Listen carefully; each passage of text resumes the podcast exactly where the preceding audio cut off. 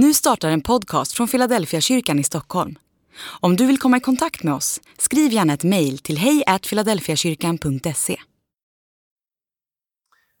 Dag 338. Låt Gud veta. Gör er inga bekymmer, utan när ni åkallar och ber, tacka då Gud och låt honom få veta alla era önskningar. Filipperbrevet kapitel 4 och vers 6. Jag var nykristen och gick första året på gymnasiet. En av mina klasskompisar tillhörde metodistkyrkan i Västerås. Och det var under en bibelhelg i hans kyrka som bibelordet från Filipperbrevet 4 och 6 slog ner som en bomb i mitt inre.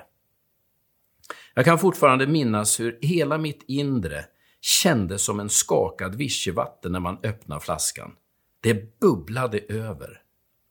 Det var en metodistpräst som var på besök och som höll ett bibelstudium över just orden från Filipperbrevet 4 och 6. Han talade om att man kan säga som det är till Gud. Vi behöver inte recensera oss själva i Guds närhet. Vi kan säga som det är och låta Gud veta allt vi önskar oss, både bra och dåliga önskningar.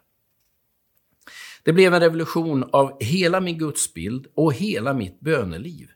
Jag insåg att jag inte behövde sköta mig i Guds närhet. Hur, hur skulle jag kunna göra det inför den allsmäktige som ändå vet allt?